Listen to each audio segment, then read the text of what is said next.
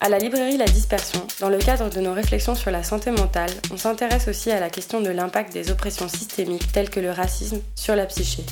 Plus spécifiquement, on va se pencher ici sur la question de l'impact des discriminations raciales subies par les personnes noires.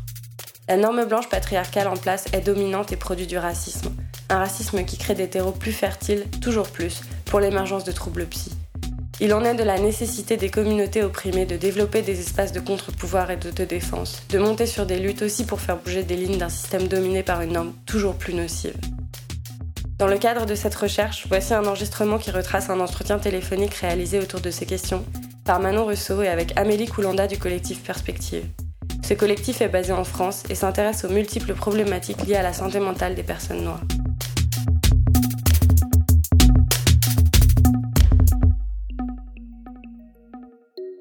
Collectif Perspective est un collectif qui existe depuis 2017 euh, c'est un collectif qui, qui œuvre, qui milite pour l'accès à l'information, aux soins et aux droits en santé mentale contre les oppressions systémiques pour les populations noires.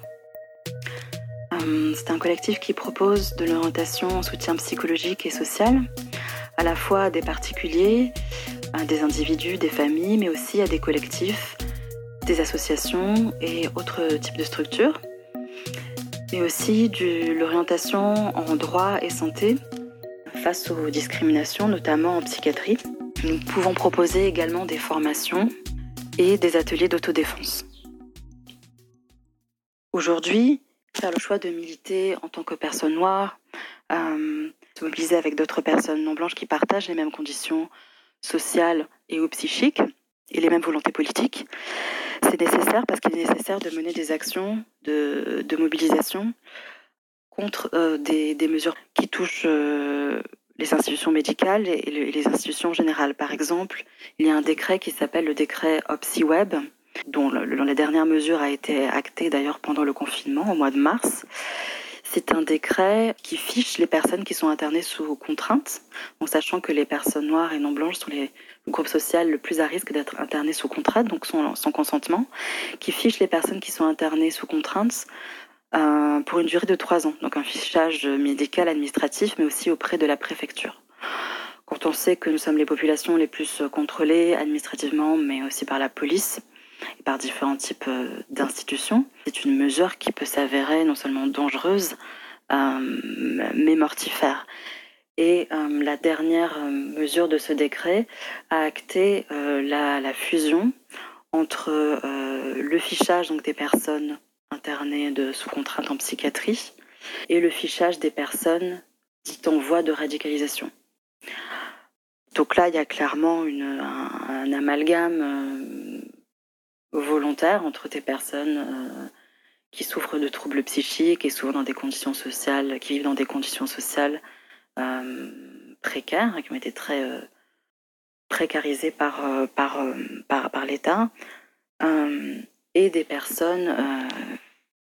qui seraient identifiés comme des dangers pour, euh, euh, la nation. Euh, j'utilise le, conditionnel parce que là aussi, en voie de radicalisation, c'est une notion très subjective. Ça a été acté en, mars cette année, pendant le, confinement. donc agir en... se, se mobiliser en tant que communauté, se, se en tant que communauté noire, mais aussi euh, avec des communautés qui partagent les mêmes conditions euh, sociales et les mêmes volontés politiques. Ça peut vouloir dire aussi lutter contre ce type de mesures, mais aussi contre des pratiques euh, de l'hôpital, de l'hôpital psychiatrique, comme par exemple la chambre d'isolement, qui est une pratique qui existe toujours, ainsi que la contention dans certains établissements. mais aussi la, la, détention psychiatrique, c'est-à-dire que de, l'isolement, euh, si ce n'est pas dans les, chambres d'isolement, mais dans les chambres elles-mêmes. C'est quelque chose qui a été euh, renforcé pendant le pendant la crise liée au Covid, où des patients ont été euh, enfermés à double tour dans, dans leur chambre, même lorsqu'ils se plient aux soins. il y a une nécessité de militer aussi contre d'autres mesures de l'hôpital psychiatrique, comme par exemple la pratique des, des douches communes mixtes, mixtes femmes et hommes, ou d'autres euh, pratiques voilà, qui sont dégradantes pour, pour la dignité humaine euh, des personnes. qui peuvent avoir lieu dans, dans l'hôpital, mais aussi la nécessité de militer pour un accès aux soins, un accès à des soins en santé mentale qui soit entièrement pris en charge, puisque un des enjeux principaux de l'accès aux soins et, de, pour lutter contre la marginalisation des personnes en souffrance, psychique, euh, c'est l'accès aux soins. Voilà, aujourd'hui, la, condition économique euh, des personnes noires euh, est majoritairement d'appartenir à des classes populaires ou des classes sociales un peu au-dessus, mais où l'accès aux soins choisis est très difficile. alors ça peut être aussi pour la difficulté d'accéder à des soignants noirs, euh, conscientiser, former sur les questions de, traumatisme liés au racisme et aux autres formes d'oppression systémique. C'est vraiment la question financière. Euh, Aujourd'hui, les structures qui prennent entièrement en charge, comme les CMP, les centres médico-psychologiques, sont euh, en général engorgés. Et puis parfois, il y a des euh, refus polis selon notre nom de famille, donc notre appartenance raciale mais aussi euh, c'est le risque d'accéder à des soins, euh, soins entre guillemets très, euh, très, très, très administratifs, très, très moindres, très calculés. Alors, permettre des accès aux, soins avec des thérapeutes noirs pour des personnes et des communautés noires et des, thérapeutes, psychologues noirs qui développent une pratique consciente du racisme systémique et des oppressions systémiques, que je peux dire de par l'expérience de perspective, c'est que ça permet d'aller vers le soin lui-même, c'est-à-dire que beaucoup de personnes, des centaines de personnes nous, ont contactés parce qu'elles avaient euh, euh, réfléchi à l'idée d'entreprendre une thérapie, mais avaient peur de, des discriminations qu'elles pourraient rencontrer et de savoir qu'elles pouvaient accéder à euh, des professionnels de santé noirs. Ça faisait une différence fondamentale parfois des personnes qui étaient dans une souffrance psychologique depuis euh, des mois ou des années, euh, qui euh, avaient, reculé ou voire renoncé à l'idée d'entreprendre de, un soutien, euh, de bénéficier d'un soutien psychologique, parce qu'elles avaient peur de ne pas, euh, de ne pas avoir en face d'elles un, professionnel, une professionnelle qui puisse comprendre les discriminations, les oppressions auxquelles elles sont confrontées. On est aussi beaucoup contacté par des personnes qui ont eu une expérience euh, auprès de psychologues ou de psychiatres euh, blancs ou de l'institution euh, psychiatrique ou d'autres institutions médicales, euh, et soit qui ont rencontré de la, de la discrimination, de, de, de, la violence, qui n'ont pas été euh, prises au sérieux dans leur souffrance, qui ont vu leur souffrance invalidée, discriminée, diminuée, qui ont été obligés d'expliquer de, de, ce qu'est le racisme, ce que les racismes systémiques, qui se sont retrouvés face à du, déni ou des professionnels qui vont sortir euh, du cadre thérapeutique de leur profession pour, euh, euh, pour exposer leurs propres idées politiques. Et en général, leurs propres idées politiques, elles sont plutôt allant vers le racisme ou vers un universalisme qui gomme les différences raciales et qui ne veut pas reconnaître l'impact du racisme sur la santé mentale et des autres formes de discrimination et d'oppression systémique. Mais aussi, euh, ça permet de, penser la perspective du soin pour l'individu, mais pour la famille. C'est-à-dire qu'il y a des personnes euh, qui nous contactent parce qu'elles ont pu euh, avoir accès à une thérapie et qui réalisent que ça pourrait aider d'autres personnes de, leur famille. Souvent des femmes, souvent des femmes noires, qui pensent à, soutenir un, un, membre de leur famille. Euh, et c'était une possibilité qu'elle n'aurait pas, euh, pas eu accès, qu'elle n'aurait pas pu euh, mobiliser à travers les institutions euh, étatiques, publiques, là, d'avoir un, collectif, un, espace euh, où elles peuvent exprimer le, euh, les, les, souffrances euh, qu'elles vivent, même s'il ne s'agit pas d'un collectif de, psychologues, mais elles peuvent dire ce qu'elles ont traversé, pour quelles raisons elles pensent avoir accès à... Euh, elles veulent avoir accès à une thérapie, expliquer euh, voilà, avoir accès à des soignants euh, qui comprennent les discriminations qu'elles subissent liées à leur,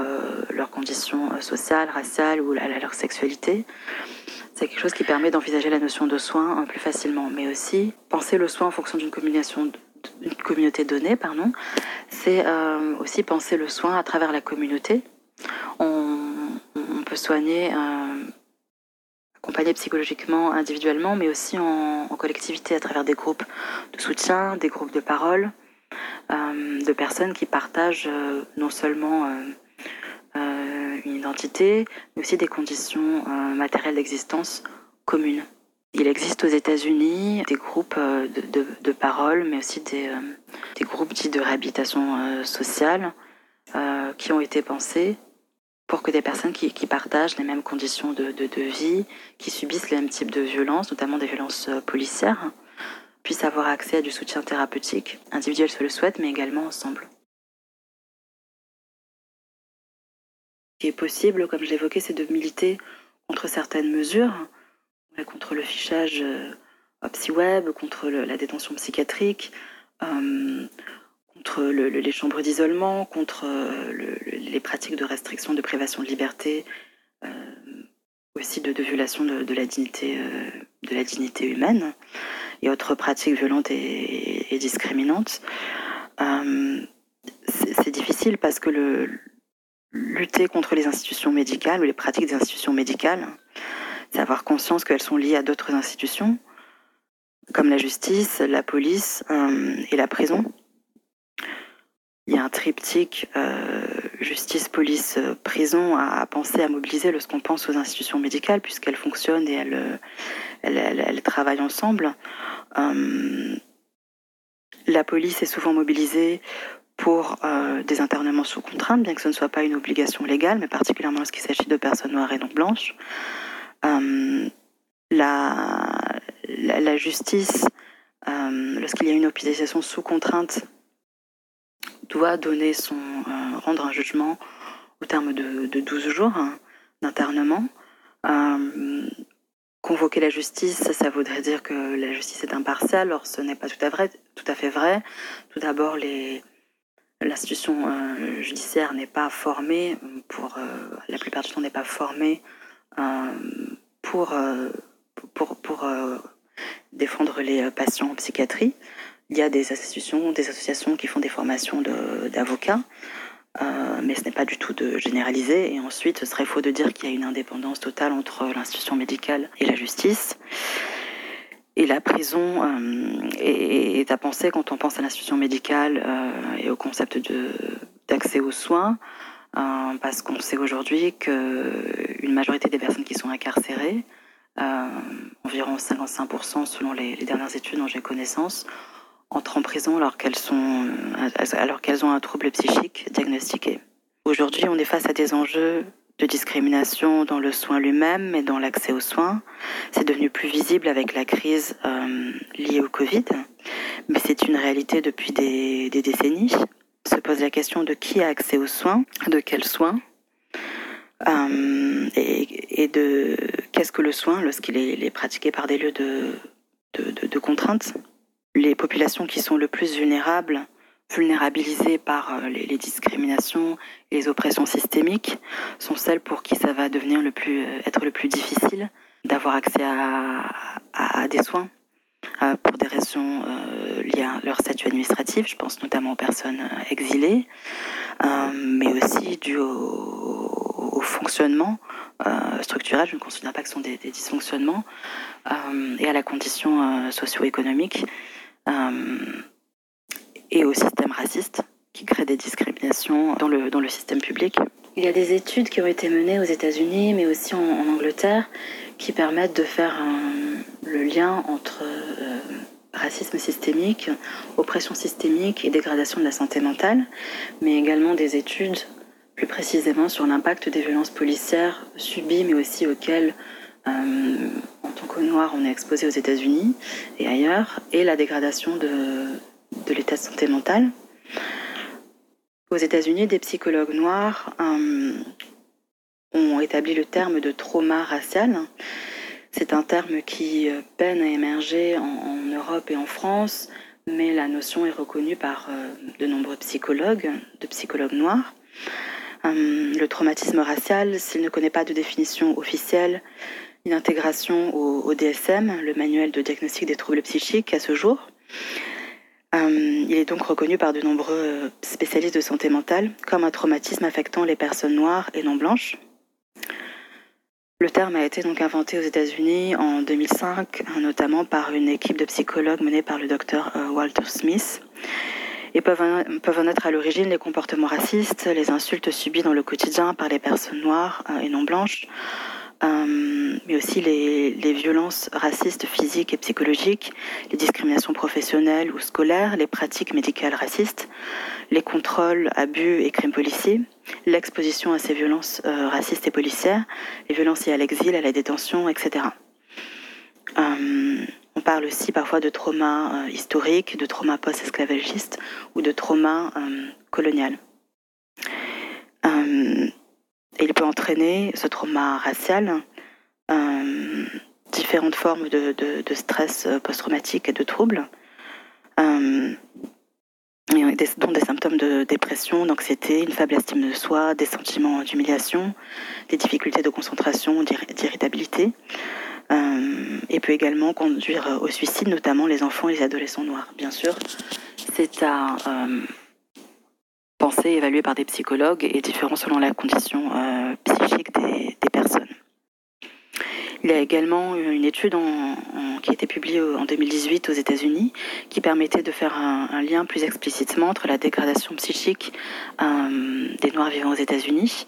et les violences policières. Il y a des études qui ont été faites par, euh, par État précisément, qui ont fait le lien entre l'exposition aux violences policières donc de personnes qui n'étaient pas directement euh, violentées par la police, mais le fait d'être exposé dans son environnement et également l'exposition médiatique euh, et la dégradation de, l'état psychique. Euh, qui pouvait se caractériser par des symptômes d'anxiété, de dépression, mais aussi des, internements en, psychiatrie. Et de la différence sur les, populations blanches.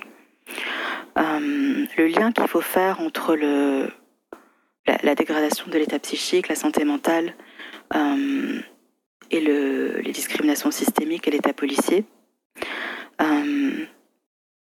il, est, il est aussi lié à la manière dont euh, nous sommes exposés en tant que Noirs à la police et à la perspective non d'accéder à des soins. il y a des études qui ont été menées en Angleterre qui visent particulièrement les groupes noirs afro-caribéens euh, qui montre que la manière dont euh, les personnes noires vivant en Angleterre euh, accèdent aux soins en premier lieu, c'est par le biais de la police, escorté entre guillemets par la police. C'est-à-dire que lorsque on habite un quartier défavorisé, particulièrement pour des personnes exilées, c'est la police qui va être, ou lorsqu'on est noir en général, c'est la police qui va être appelée en premier lieu pour nous conduire vers l'hôpital psychiatrique. Parce que ça signifie aussi pour les personnes qui habitent donc ces quartiers défavorisés, c'est qu'elles vont voir la police euh, intervenir indifféremment pour une personne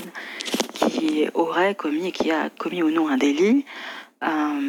que pour une personne qui a besoin d'être dirigée vers des soins euh, psychologiques.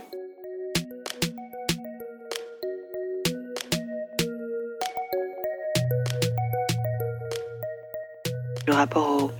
au, soin, il n'est pas seulement lié à des préjugés culturels ou religieux, et à des freins économiques structurels, mais aussi à la manière dont il nous a imposé euh, par euh, l'autorité policière et de l'impact que ça peut avoir ensuite sur la dégradation de, de la santé mentale. C'est important de, dire aussi que lorsqu'il s'agit de la, de la carcéralité, de la prison, on parle d'un choc dépressif à l'entrée en, prison. Euh, c'est quelque chose qu'il faut questionner aussi pour l'entrée en, psychiatrie, particulièrement des personnes euh, noires et non blanches, parce que euh, la psychiatrie est un lieu de, qui, qui, entrave les libertés, de restriction de privation de liberté, mais aussi pour, pour les personnes qui sont conduites par la police ou des institutions policières. c'est important de dire aussi que si les populations noires et non blanches sont disproportionnellement visées par euh, la police, par les contrôles policiers, par les euh, crimes et violences policières, les personnes euh, non blanches en souffrance psychique ils sont particulièrement vulnérables face aux violences policières. D'une part, contrairement à une croyance populaire, les personnes qui souffrent de troubles psychiques ne sont pas plus dangereuses que le reste de, la population. Au contraire, des études ont, permis de montrer que les personnes souffrant de troubles psychiques sont 12 fois plus à risque d'être victimes de violences, différents types de violences sociales mais aussi des études menées aux États-Unis, dont une étude qui a été produite en 2015 euh, a démontré que euh, les personnes qui sont dans une souffrance psychique, qui souffrent de troubles psychiques non pris en charge euh, ou mal pris en charge, sont 16 fois plus à risque d'être brutalisées et tuées par la police, particulièrement les personnes noires. Ce qu'on peut observer d'un point de vue psychologique mais sociologique aussi sur l'impact de la médiatisation des violences policières euh, sur les personnes qui sont le, plus visées. Euh, c'est à la fois en faisant référence à des études qui ont été menées aux États-Unis, comme cette étude qui a été publiée en 2018, qui fait le lien entre l'exposition aux violences policières, donc médiatique, l'exposition médiatique, et la dégradation psychique de la, dégradation de la santé mentale, de la santé mentale des personnes noires. Euh, mais également euh, lorsque des, des, communautés euh, ont été particulièrement impactées par des, violences policières, directement ou indirectement, on observe souvent une recrudescence de, des internements en psychiatrie. En France, la, chercheure en psychologie euh, Malika Mansouri a travaillé sur euh, l'impact des révoltes euh, en 2005, donc les révoltes qui ont eu lieu dans les banlieues françaises suite à la mort de Ziad Benin et Bouna Traoré, qui, sont morts suite à une interpellation policière et au, contrôle policier, à l'occupation policière des, quartiers défavorisés qui a été accru, accru dans cette période-là. Euh, et aux différentes mesures politiques menées euh, à l'époque par notamment le ministre de l'Intérieur euh, Nicolas Sarkozy. Elle a fait le lien entre ces révoltes et l'augmentation des internements en psychiatrie ou en prison, puisque les populations noires, arabes, sont plus à risque lorsqu'elles lorsqu'elles subissent une, situation de détresse psychique, lorsqu'elles sont en trouble psychique, d'être orientées vers une incarcération que vers des soins médicaux. Mais il y a un lien entre l'augmentation des, violences, le fait d'être exposé aussi indirectement, euh, l'exposition médiatique et dans son environnement social, et la dégradation de l'état psychique qui peut mener à des internements en psychiatrie ou au développement de, troubles qui vont marginaliser la personne dans sa condition euh, sociale, socio-économique également. Les personnes exilées sont parmi les populations dont la santé physique et psychique est le plus à risque. Il a été reconnu par différentes institutions qu'elles subissaient ce qu'on peut qualifier de crise de santé mentale. Et malheureusement, en raison de, des politiques euh, racistes, capitalistes et impérialistes, euh, elles sont plus à risque de connaître une incarcération, soit en CRA, en centre de rétention administrative, ou en prison, que d'avoir accès à des soins, euh, à une prise en charge psychologique. Elles sont déjà menacées par l'amenuisement de leurs droits avec le projet de mise en place des trois mois de carence pour l'accès à l'aide médicale d'État, qu'on appelle euh, AME, et les mesures politiques qui ont été décidées dans les, dans les derniers mois en lien avec la crise du Covid, puisque si les mesures politiques dites de sanitaires ont, mené à des conduites de distanciation, de, des pratiques de confinement. Les CRA euh, sont restés ouverts, les prisons n'ont pas été désengorgées. Il y a eu quelques politiques ponctuelles de, de, libération euh, plus rapide. Il n'y a pas eu de politique massive de désengorgement des prisons malgré la crise, ce qui place les personnes euh, exilées dans des situations d'extrême vulnérabilité sociale et, psychologique. Il y a eu des témoignages qui ont été médiatisés euh, de, personnes exilées, notamment de personnes qui font partie du mouvement militant Les Gilets Noirs en lutte, qui est en, en Ile-de-France, qui non, non, seulement témoigné des conditions sanitaires déplorables dans lesquelles elles vivent quotidien et de l'impossibilité de respecter les mesures euh, sanitaires, de, leur peur de voir, euh, de contracter, euh, si, ce n'est le, coronavirus, mais d'autres types de maladies, et de, l'effet que ça avait sur leur, sur leurs conditions psychologiques, mais également de la peur d'aller à l'extérieur et d'aller se diriger vers des soins lorsqu'elles en avaient besoin en raison des contrôles policiers, puisque ils se sont accrus particulièrement vers ces populations-là, mais aussi vers les personnes habitant des quartiers populaires, des quartiers défavorisés. des personnes exilées ont témoigné que les, policiers, des équipes policières les attendaient au coin de la rue jusqu'à même la, sortie, la porte de, de leur foyer. C'est important de faire le lien entre la crise sociale, politique liée au Covid et l'actualité plus prégnante des violences policières. Même si euh, on manque d'études euh, dites raciales en, France, il y en a eu aux États-Unis et en Angleterre, euh, mais on sait que les groupes qui étaient le plus touchés par le Covid sont également ceux qui sont le plus touchés par les violences policières. Sont les personnes noires, des personnes non blanches en situation de, précarité, euh, vivant dans les quartiers défavorisés, ont été disproportionnellement touchés par euh, le Covid, notamment en France, dans la région de la Seine-Saint-Denis, dans le 93, mais aussi euh, à Marseille. Et ce sont déjà des personnes qui vivent dans des conditions sociales pour certaines précaires et difficiles, avec des logements euh, parfois plus petits, des logements qui ne sont pas toujours aux normes, aux normes sociales et sanitaires, mais aussi la police est venue aggraver leurs conditions sociales, psychologiques leur euh, possibilité d'accéder euh, à, des soins, concrètement en étant massivement mobilisés plus que d'ordinaire dans les quartiers. On a vu des vidéos de violences policières en plus de la, brutalité euh, policière, ce qu'on pouvait observer, c'est que des équipes de police attendaient les personnes euh, à la porte même de, leur immeuble. C'est important de dire que la manière dont euh, des moyens, de faire le lien entre la manière dont des moyens médicaux sont ou non mobilisés et le contrôle d'État, l'État policier. C'est important de faire un parallèle entre les moyens qui ont été ou non investis dans l'accès aux soins, euh, dans les institutions médicales publiques et les moyens qui sont investis, que l'État est prêt à investir dans l'institution policière ou les institutions euh, de contrôle. Il y a des images qui ont circulé sur Internet, qui venaient des États-Unis, mais qui ont leur sens euh, également en Europe et en France, qui opposaient, qui, qui mettaient en lumière le parallèle entre un personnel soignant qui, pour s'équiper, a dû faire preuve de création et utiliser des euh, matériels de papeterie, des, intercalaires,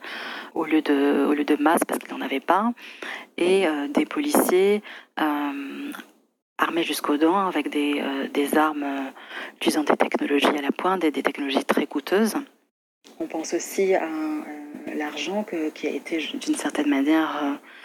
détourné des populations les, les plus précaires, utilisé à travers le, système de contrôle des attestations qui, visait particulièrement les populations euh, euh, non blanches, les populations euh, noires, arabes, précarisées, habitantes des quartiers défavorisés, qui ont été massivement contrôlées, qu'elles aient ou non leur attestation, ce qui a permis de, de dégager un budget considérable estimé à déjà une centaine de milliers d'euros au début du confinement, peut-être à, des millions. C'est intéressant de, pointer ça, du doigt puisqu'on va utiliser les populations qui ont le moins de chances d'accéder aux, soins, euh, qui sont le plus de risques d'être brutalisées contre les par la police, pour, euh, pour, euh, pour dégager des budgets pour l'État, budget que l'État lui-même n'investit pas dans l'accès aux soins et dans les mesures sanitaires et sociales, même en temps de, de crise. Aux États-Unis, quand on regarde les dernières années, les dernières décennies, il y a une multitude de politiques dites réformistes